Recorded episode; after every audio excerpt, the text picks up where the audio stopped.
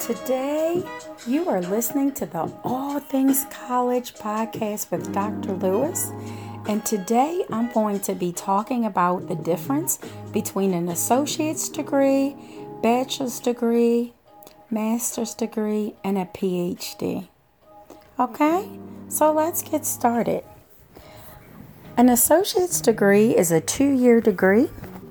Okay, it is very credible and reputable it means that you have finished a degree in the following areas. You can get it in business, um, you can get it in the sciences, you can get it in the language arts, right? It's going to depend on what community college you go to. You can only get a two year associate's degree from a community college, right? A two year college, right? And they have various courses available. Now, what they have available, it's going to differ depending on the state that you in and where you go. Next, we have a bachelor's degree. A bachelor's degree is saying, hey, I studied a subject matter for at least four years, right? And um, you can study various different subjects as well the math, the science, the English language arts. And again, what that four year college offers is going to depend on that particular college in your state. Okay.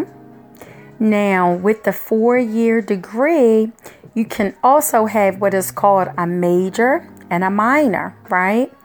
So it's like you're having a dual degree, you're studying both where you have a major where you're studying courses specifically surrounding that major, and then you have a minor where you're studying a second program where courses center around that. And sometimes um, that is something that is um, offered at all levels um, within a four year institution. Now, what you will notice um, for various colleges is is what they offer is going to differ. The curriculum is going to differ. Um, you'll notice that some four year colleges will have university on the end, others will have state college at the end of the name, at the end. So, but they're still four year institutions. In fact, these institutions um, where you get your bachelor's. Normally, you can get a master's degree, which is a two year degree. It's higher than your bachelor's degree. It's specialized, right? Because in your associate's degree and your bachelor's degree, right, you're taking a lot of general courses. And then you're taking some courses that relate specifically to your pertinent, your major, your field of study. But then there are courses that don't have anything to do with them. That's why they call them electives.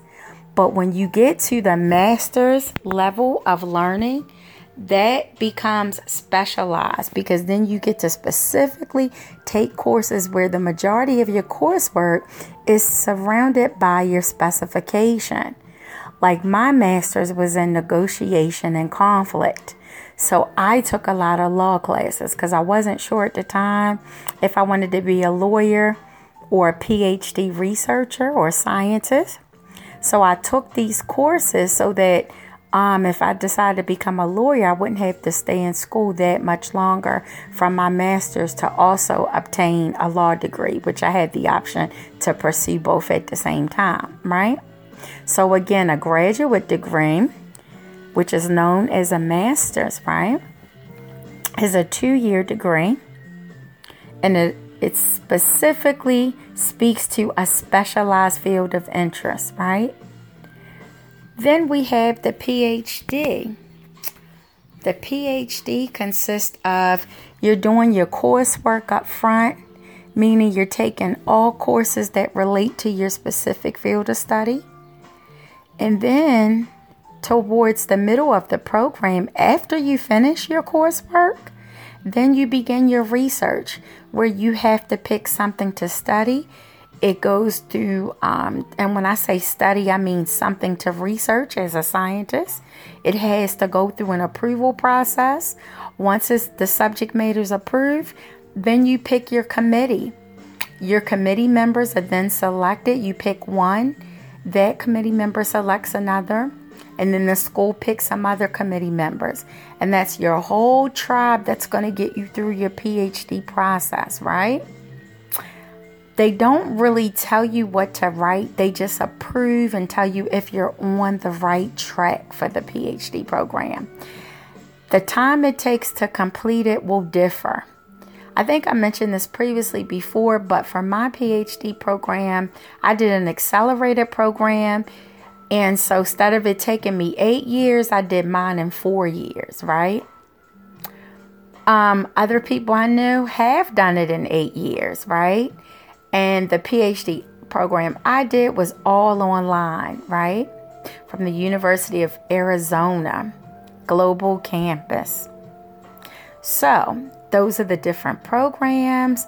Please do your research and also um, you want to make sure that these schools that you go to are accredited.